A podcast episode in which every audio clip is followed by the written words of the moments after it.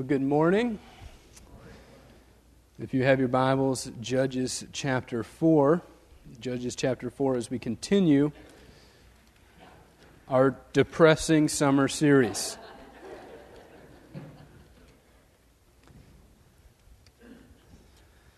God is so good.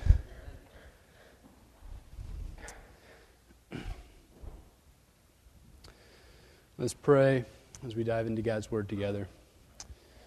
Father, we, we come this morning. Some of us beaten up over a week of, of exhaustion and tired, and uh, we're battling to keep our eyes awake even now. Some of us eager and, and ready to hear from you. Others battling battling sickness and battling even temptation, knowing the, the Spirit is, is dealing work with their heart right now. And God, I pray, regardless of the situation of your people coming here this morning, that you do a mighty work through your word. God, we know this is only possible through your Holy Spirit at work in your word. And we act that he is living and active this morning as he convicts, as he encourages, and as he equips your saints for the work of ministry. It's in Jesus' name we pray. Amen. Well, Judges chapter 4, if you're with us, if you remember last week, we had a, a little break as a missionary came in but we are back to the book of Judges this week. If you could be praying for Pastor Nate, uh, he is away on vacation with his family. And so if you could just keep him uh, in your prayers, that God allows him to have a restful time away. And he equips him and allows him to come back energized for God's service and for your good. And so we pray that but we're back in the book of Judges, and it's a good uh, challenge, perhaps, this morning, as I can be a t- tad long winded, anyways, and I'm given four, uh, two chapters and communion. And so I will be gracious and I will, I will try to be sensitive of your time this morning. But there is so much uh, good stuff here, um, it, it, it, really pains me to not be able to uh, dive in as deeply as we, we definitely could into some of these, these characters. But as we look back at this study of Judges, there's a few things that we can remember, a few things that, that are kind of tying themes throughout this book. You see, the gospel shines throughout the book of Judges. And as we go through this book, we're reminded time and time again of God's rescuing work. We are brought face to face with unworthy Saviors, and our attention points forward to the true Savior that's to come. Judges is about Jesus. And I hope that as we look at this passage this morning, it creates a hunger in our souls, and we're able to taste and see that the Lord indeed is good. So let's start in the scriptures this morning, Judges chapter 4, verse 1. And the people of Israel did what was evil in the sight of the Lord after Ehud died. And the Lord sold them into the hand of Jabin, the king of Canaan, who reigned in Hazor. The commander of his army, army was Sisera, who lived in Harosheth Hagoyim. The people of Israel cried out to the Lord for help, for he had 900 chariots of iron, and he oppressed the people of Israel cruelly for 20 years. Now, Deborah, a prophetess, the wife of Lappidoth, was judging Israel at the time. She used to sit under the palm, the palm of Deborah between Ramah and Bethel in the hill country of Ephraim, and the people of Israel came up to her for judgment. She sent and summoned Barak, the son of Abinoam, from Kadesh Naphtali, and said to him, Has not the Lord, the God of Israel, commanded you? Go, gather your men at Mount Tabor, taking 10,000 from the people of Naphtali and the people of Zebulun, and I will draw out Sisera, the general of Jabin's army, to meet you at the river Kishon with his chariots and his troops, and I will give him into your hand. And Barak said to her, If you will go with me, I will go. But if you will not go with me, I will not go. And she said, I will surely go with you. Nevertheless, the road on which you are going will not lead to your glory, for the Lord will sell Sisera into the hand of a woman. Here, here in our, our narrative, we have some foreshadowing. And up to this point, perhaps we're, th- we're thinking, even in our mind, this, this hand of this woman that they're going to be sold into is Deborah herself. Deborah arose and went to Barak to Kadesh. And Barak called out to Zebulun and Naphtali to Kadesh, and 10,000 men went up at his heels, and Deborah went up with him. Now, Heber the Kenite had separated from the Kenites, the descendants of Hobab, the father in law of Moses, and pitched his, pitched his tent as far away as the oak in Zaanannim, which is near Kadesh. We'll get back to verse 11. And verse 11 kind of seems awkwardly placed, and we'll talk about that. Verse 12 When Sisera was told that Barak, the son of Abinoam, had gone up from Mount Tabor, Sisera called out his chariots, 900 chariots of iron, and all the men who were with him from Harosheth Hagoyim to the river Kishon. And Deborah said to Barak, Up, for this day for this is the day that the Lord has given Sisera into your hand. Does not the Lord go out before you? So Barak went down from Mount Tabor with 10,000 men following him, and the Lord routed Sisera and all his chariots and all his army before Barak by the edge of the sword. And Sisera got down from his chariot and fled away on foot. And Barak pursued the chariots and the army to Harosheth Hagoyim and all the army of Sisera fell by the edge of the sword. Not a man was left, but Sisera fled away on foot to the tent of Jael, the wife of Heber the Kenite. For there was, not pe- there was peace between Jabin the king of, ha- king of Hazor and Heber the Kenite. And Jael came out to meet Sisera and said to him, Turn aside, my lord. Turn aside to me. Do not be afraid. So he turned aside to her into the tent, and she covered him with a rug. And he said to her, Please give me a little water to drink, for I am thirsty. So she opened up a skin of milk and gave him a drink and covered him. And he said to her, Stand at the opening of the tent, and if any man comes and asks, Is anyone here? say no. But Jael, the wife of Heber, took a tent peg and took a hammer in her hand. Then she went softly to him and drove the peg into his temple until it went down into the ground while he was laying fast asleep from weariness. The writer, to make it explicitly clear, adds these words So he died. And behold, as Barak was pursuing Sisera, Jael went out to meet him and said to him, Come, and I will show you the man with whom you are, whom you are seeking. So Barak gets there and she says, I'll show you the guy you're looking for. So he went into her, and there Sisera lay dead with a tent peg in his temple. Probably not what Barak was expecting. So on that day, God subdued Jabin, the king of Canaan, before the people of Israel.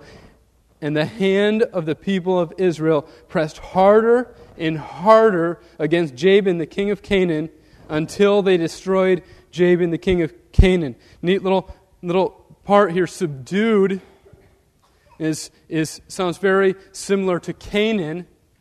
And so, subdued Canaan, there's a little pun going on here of Canaan was subdued. Um, and, and, so, a, a neat little addition that the author includes for us. So, we powered through the passage, but let me break it down for us because I think there's three main themes throughout this account. Three main themes throughout this account. And I would say that these themes are not unique to Judges 4 and 5. In fact, these themes are not even unique to the book of Judges, although we see them time and time again. These are the themes of redemptive history. These are the main concepts for Christianity. And so, as we march through these points, I hope that they're applied and, and we can see their threads in more places than just Judges. But I hope we can definitely see the color and the texture of the thread in the book of Judges. So, first, we come to this important reality that God punishes the guilty. God punishes the guilty. Verse 1 of Judges. And the people of Israel again did what was evil in the sight of the Lord. Again, we see this cycle over and over again. Pastor Nate, a couple weeks ago, illustrated this cycle, and it goes something like this. Israel serves the Lord, Israel falls into idolatry, Israel is enslaved, Israel cries out to the Lord, God raises up a judge, Israel is delivered, and then it starts all over again. So we see them serving the Lord, enjoying the Lord in rest. We see sin enter the picture. Because sin enters the picture, we see them under oppression. And then they cry out to the only one who can save them. And he sends a Savior. They are brought back into a period of rest in which they serve the Lord again. And that's what we see in this book. It's interesting in Judges 4 how the story is told. Because often, as we see in, in Hebrew literature, we have what is referred to as an A, A1, A2, B1, B2, as they kind of work their way towards the most important thing. And that is what I hope that we can see as we march through the scripture. So, first, we see some uh, punishment of the people of God in verse 2. And the Lord sold them into the hand of Jabin, king of Canaan, who, who reigned in Hazor. The commander of his army was Sisera, who lived in Harosheth Hagoyim. The people cried out to the Lord for help, and he had, for he had 900 chariots of iron and oppressed the people of Israel cruelly for 20 years. Judges 5 in the song, it often gives us more details, and it does so in this case. It said they couldn't even go outside for fear. The streets were vacant, they were, they were, they were hiding away. This is a time of heightened uh, oppression. So they have a, a, bunch of shops that they own. They can't go out to, to run up to run their Burger King because they kind of have to stay inside. Looking out, peering out, always worried what might happen. And this wasn't a pleasant oppression. Because we see Sisera was an evil man. They'd be fearful not just of their lives, but for their children to be raped. This was a time of, of great cruelty. So, what we see is those who are God's people are disciplined. They're disciplined. They're disciplined under this so that they cry out, so that they recognize their need for God. So the result is that they are brought near and they're given a time of rest. The result of the discipline is them being redirected towards fellowship with God. As the psalmist declares in Psalm 119, before I was afflicted, I went astray, but now I keep your word. So we see the people falling once again into sin, doing evil in the sight of the Lord, and God directing them back to Himself through the discipline.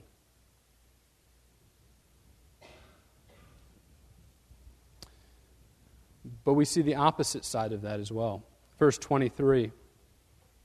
So on that day, God subdued Jabin, the king of Canaan, before the people of Israel in the hand of the people of Israel pressed harder and harder against the king of Canaan. Listen to this until they destroyed Jabin, the king of Canaan. So we see the opposite side. Those who are guilty, those who are not God's people, are destroyed. They're, those who are not his people are punished. And the result is they're forever away and there is no rest. The result is not them coming back into relationship, but them being pushed forever away, pressed harder and harder against them. And so we see that with the account of Jabin. But we also see that with Sisera. Interesting to note that we both see the Lord selling the people of Israel in verse 2 and the Lord selling Sisera in verse 9. He's selling Sisera into the hand of a woman. And so there's a similarity in the language, it's the same Hebrew word. And we can see there the, the big contrast. His people are sold with the hope of coming back in. Sisera is sold with the ultimate demise of being forever away. The difference of how God punishes the guilty. And all of this is going back to the character of who our God is. The character of who God is. When Moses catches a glimpse of God in Exodus chapter 34, we hear about a holy and merciful and gracious God, but then immediately following that, we hear who can by no means clear the guilty. God's people here are guilty, they deserve punishment. And God's enemies here are guilty and they deserve punishment. So, how can there be a difference between, between how God deals with them if they're both guilty?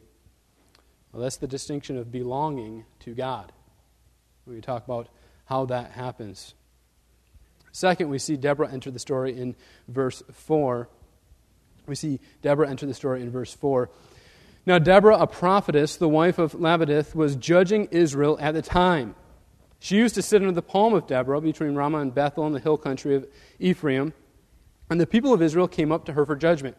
She sent and summoned Barak, the son of Abinoam, from Kadesh, Naphtali, and said to him, Has not the Lord God commanded you? And so we see her talking to Barak. We see her judging and people coming to her, and this is a very unique situation. So, how does God provide for his people? This is a very unique story in the book of Judges because it's through three different people, three unlikely people. And the first we're introduced to is Deborah. We're introduced to Deborah. If we're going to sum up Deborah, we could probably say this she's called to many things, and she's faithful in many things. We see a distinction between her and some of the other judges. Not simply a judge who's victorious in war, but one who is counseling the people, one who is meeting with the people, pointing forward to the wonderful counselor that we have in Jesus Christ. And so we have to pause a minute and, and think about just who Deborah is. And I think this is a this is an important important pausing point because if you remember, if you've been with us for this series of, of judges, we made a distinction between God telling a story of kind of what happened and God telling us what to do. And we have to recognize that this is God telling us a story of what had happened. In other words, these events in Judges are descriptive, they're not prescriptive. They describe what happened, they don't de- prescribe how we are supposed to act. The reason that I bring that up is because Deborah is often hijacked as a character of someone who is declaring the Word of God. Therefore, we can have women preachers today.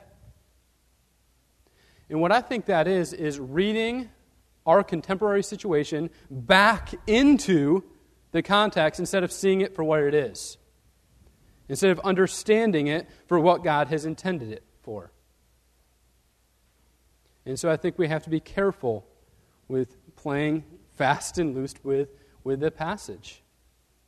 Others will say, well, Deborah judging here is a clear sign of God's judgment on a nation because we can see in Isaiah 3, verse 12, that God often raises up women as a sign of judgment on his people. I understand that. I don't know if we can go to that with the passage at hand. We see that God raises her up, we see that God's working through her. For full disclosure, at First Baptist here, we are what is referred to as a complementarian church, which means we believe in a distinction between roles of men and women, both in the home and in the church. And so, because of that, we're not seeing Deborah as an example of, of how we should conduct worship, how we should have leadership in the church. But I do think we can pull a lot from Deborah. I think we can, under, we can, we can catch a glimpse of, of just what God's doing. Another thing I want to make mention on that never once in the Old Testament or in the New Testament do we see women operating the office of priest. Here she's prophet, prophet, prophetess, but she's not priest. Uh, one thing that is unique for the uh, office in, in New Testament church as well is administering the ordinances, serving the Lord's Supper. Not because we think that we're sacrificing by doing that, but we're remembering and reflecting and looking back at the once and for all sacrifice by Jesus Christ. I think we have to be very careful of saying a one to one correlation between uh, Old Testament prophetess and a New Testament uh, pastor, elder, or deacon. And so it's important that we make that distinction. Not going to go into a ton of details there just by, uh, by way of, of time, but I do think we can see a lot of, of neat things in Deborah as far as her counseling and coming alongside those. It may speak to men not being willing to step up. We see a little bit of that with Barak. And that is maybe also something that we could pull forward to today. Where men do not step up is trouble for the church. And I think we can draw that. We also need to recognize that in those times, the people of God were both, were both maybe church or, or organized religion type thing, but they're also a nation. And so to draw similarities would, be, would not be faithful to the passage. Next, maybe not chronologically, but maybe in level of importance that we're in, introduced to is, is Jael. We're introduced to jail. Jael and Deborah have the most verses dedicated toward, to them. And so they take up the most of this passage. And so we see Jael, the wife of Heber. And so we have to ask the question well, who is this? This is, if, there's, if Deborah's unlikely, Jael's way more unlikely. What is she doing here? And, and, and in case we, we, we need to ask those questions and try to think of them, we can see in verse 11 that the, the author is setting us up for her to be there. And so, verse 11, in Heber, the Kenite had separated from the Kenites, the descendants of Hobab, the father in law, and Moses, and had pitched his tent as far away as the oak. And so, what we see is hey, all we, all we know in verse 11 is some people packed a U haul and they moved. So they loaded up and they moved out, and now they're in a new place, and maybe it's not the best thing for them. Maybe they're bummed out. You know what? I really liked it over there. We're leaving all my friends and we're going to going over here. We don't know all the details. We don't know the story, but what we do know is there's this minor detail of, of them moving. And it turns out to be a major detail because she was just where she needed to be. I think we can learn a lot from that little verse. Many of us the little things in life, little details here and there. We, we might not understand them completely, but we do know that God is sovereign over all. Even as we reflect back on our testimony, how we came to know Jesus Christ as our Savior. Some of those details and some of our stories, we weren't looking to have Jesus as our Savior. Something else happened that directed us towards Him. I had a privilege of, of doing a funeral recently, and, and I got to read the details of how the man came to know Jesus as his Savior. And his, he was getting too close to his girlfriend, so his parents sent him away. And out of rebellion, he started hitchhiking back to her and came to know Christ on that trip. His intention perhaps wasn't the best, but God was using it for his good. And many of us may have similar situations, and that's exactly what we see with Jael. She is moving out, maybe not wondering why, but God has her exactly where she should be because they were allies. And what we see with Jael is, is interesting because we see her acting very motherly. He comes in, I'm going to give you what you need. I'm going to cover you up with a blanket. I'm going to give you some, something to drink. Things are going to go well. And then we see her grab the, the tent stake and turn into an assassin. And, and, and there's, a, there's, a, there's a shift that we see, but really, it, it shouldn't surprise us. Of those times, we're, we're the ones who set up the tents and took down the tents. To have a hammer and a tent stake was to use her household appliances, to use what she had, to be faithful where she was. And so, this glory that we thought maybe, well, maybe it's, it's not Deborah's, turns out to be Jael's. As she's faithful. And this is another thing that we have to understand. This is unique part of God's redemptive history. So, what this doesn't mean is if your neighbor pulls into his driveway with a Darwin sticker, not to take your toaster and knock him upside the head for the glory of God. This is descriptive, not prescriptive. This is telling us something that did happen, and even that might seem hard. How could this be celebrated? Because we see in, in chapter 5 that she's called most blessed of all women. How could this be celebrated? This looks like a, a murderous act. I'd encourage us, especially those of us that are kind of struggling through this. Uh, Pastor Nate did a, a message a few uh, Sunday nights ago called Does God Command Genocide? Pick up the CD, um, and, and that will be really helpful in this. But what we do have to understand is is God is, is good and He's just. And this was a part of His plan at this time. And so we see the story of Jael and God using an ordinary woman to do some extraordinary uh, things. Next, we see Barak. Barak. And Barak is very interesting because we see Deborah come to him and say, Has not the Lord commanded you to go and battle and then he says to her, Um, I'll go if you go with me. I'll go if you go with me. The other time that this phrase is used is by Moses, when he says, I'm not going to go to the promised land, God, unless you go with us. If you go with us, God, I'll go to the promised land. If not, I don't even want to go. It's not worth it because the only reason I'm going is for you.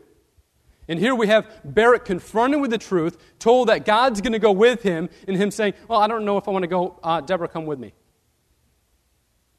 Now, before we jump on Barak's back and, and, and, and, and be all self righteous, I think we need to look in the mirror a little bit and recognize that we are so prone to the same thing. God commands us, I will build my church and gates of hell will not prevail against it. And we see a little adversity and we start chewing our fingernails and panicking. Barak looks a lot more like us than we look like Daniel. But we do see his faithfulness as he marches his men down in battles. Against 900 chariots of iron. Picture these like the drones of their day. They just come flying at you, and there's not a whole lot of, of, of chance of them getting injured, but there's a whole lot of chance of you getting wrecked. 900 of them, they line them up side by side, and they just drive through the opposition, just mowing you down. And God's battle plan is this God's battle plan is foolishness to the world. They're up in the mountains. He says, Hey, go down to the valley. If you're doing battle with chariots of iron, you don't want to go down to the valley. You go in the mountains, maybe they're, they're trying to drive around the mountains, maybe, maybe the, their, their chariots aren't quite as good, they can't, they can't uh, do the terrain. But you go to the valley, they're just whipping right through you. Hey, go down to the valley, the victory is the Lord's. And so we see them go down and we see them march back victorious, but we have to ask ourselves, how are they victorious in this? In Judges 5 gives us a little bit of a detail in verse 4. It says, The earth trembled and the heavens dropped. Yes, the clouds dropped water. I'll tell you one thing that's going to help a bunch of rivers, rain flying down. Those chariots are, are stuck. Pretty good situation then. Pretty good situation then.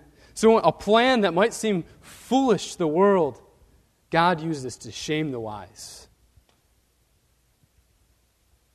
Sound familiar? Sound like 1 Corinthians? That God uses the foolishness of preaching Christ and Him crucified to shame the wise? To shame the wise? Obedience to God is what's called for. Then we see verse 14, and this will transition us into the next portion. Verse 14. And Deborah said to Barak, Up, for this is the day that the Lord has given Sisera into your hand. Does not the Lord go before you? Verse 15 And the Lord routed Sisera and all his chariots and all his army before Barak by the edge of the sword. It is God who gives the victory. And so here we see that God is worthy to be praised. God is worthy to be praised. Why? Because rescue results in worship. Rescue results in worship. Two things we see from the Song of Deborah. She praises God for two things that God's people moved out in obedience to fight for Him, and she praises God as the ultimate warrior. See, Deborah was judging, she was counseling, but she was not a warrior. They needed a warrior king who was also a counselor.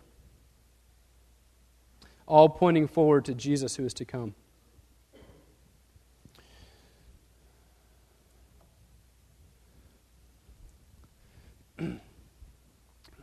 So, rescue results in worship. One thing that we have to understand here is the beginning of Deborah's song contrasts our culture so much. You see, we're willing to take credit for the good things that go on in our life and blame God for the bad. And Deborah does the exact opposite. She gives God the credit for what hap- the good that happened. She gives God the credit and blames those who don't participate on their own unwillingness. Which brings us to the last point there. Christians are zealous for others to worship God who is worthy. We see in Judges chapter 5 of, of them singing out and calling and, and, and, and lifting up those who were brought into the mission of God, even though it might have seemed the plan and, and, and, and, the characters might not have, have seen how is this going to work out? They were, they were brought in and they're fighting for the Lord and they're, they're serving the Lord. But we also see others who are unwilling to move. We're just going to stay hunkered down here because at least we're safe here. We'll kind of peer out the windows a little bit, but we're, we're not going to join in. Well, God is worthy to be praised. And those who recognize it want others to see that as well. The mission that we have as the church today is a new conquest. We're called to proclaim the gospel to fight against the enemies of God by saying you can become the children of God by repenting and believing in the Lord Jesus Christ as your Savior. We're crying out to the one who was crushed in our place so that we might be brought near. How can the people of God be dealt differently than the enemies of God? Because God has already dealt with the people of God.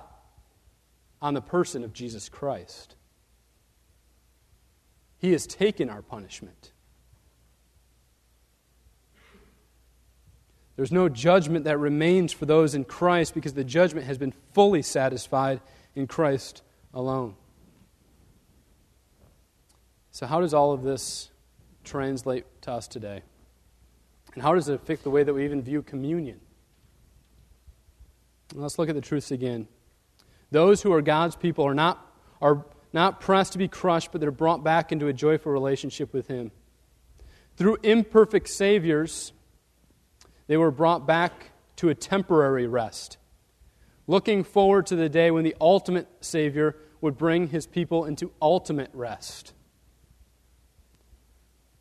Those who are not God's people are crushed forever. They may experience joys in this life. They may snicker because they think things are going right, but their words will ring just as hollow as the mother of Sisera in Judges chapter 5. She says, obviously, they're delaying and coming back. Obviously, they're not doing that because they're just taking, they're, they're, just, they're just grabbing everything they can for their spoils. Little does she know that her son's been defeated. How often do we see that in the world today? Obviously, God's failing. Paul reminds New Testament believers that vengeance is the Lord, he will repay. But there is hope for the rebel. There is hope for Christians who stumble and fall, and there is hope for those who are outside of Christ. The song declares that Jael is the blessed above all women. And this sounds very familiar to Luke chapter 1. Mary is graced with the same words. Not because of anything Mary had done, but because God showed favor on her, because to her Jesus was born. The king who was crushed and laid down his life for us. He was pierced for our transgressions, he was crushed for our iniquities. The punishment that brought us peace was upon him, and by his wounds we are healed. And now God is making that known throughout the world by his means the proclaiming of the good news, and the ordinances. Like the military strategy, they could be seen as foolishness to the watching world. A group of people gathered here at First Baptist this morning to hear somebody speak to them for a long period of time. Well, that's foolishness. What's foolishness to the world is the power of God for salvation as the gospel is proclaimed. Taking of a cracker and juice could be foolishness. What is this? But to God is the visual representation of what Jesus did on the cross. It's us as a congregation gathering together and saying, He has done it. He's victorious. And we can eat together, signifying that together we are His bride. And we're looking forward to the marriage feast of the Lamb where one day we'll eat and drink in his physical presence. That's the power of God. This is not what may be foolishness to the world. Even this morning, as, as, we're, as we're praying and, and thinking through our lives, as we're, as we're preparing our hearts to take, God is using the elements to convict us of sin in our life. At First Baptist, we believe in open communion. It means if you are a believer in Jesus Christ, we invite you to partake. But if we are not, we ask that you do not. And part of the reason for that is as the elements pass before you, I hope you can see two things. One, you're still outside of Christ. And two, is as easy as taking hold, turning to Christ by faith trusting in Him, uniting with Him. And so let us be reminded this morning of the power of God who rescues His people. And let that turn us into songs of praise. Let's pray together. Dear Father, we thank you, God, and we praise you for your goodness. We thank you for your word is proclaimed through broken person, even here today, that somehow through it you are working to draw sinners to yourself, knowing that hope is found in Jesus Christ and Him alone. God, as we take these elements, I pray that you even use them to remind us, to unite us to yourself. We pray this in Jesus' name. Amen.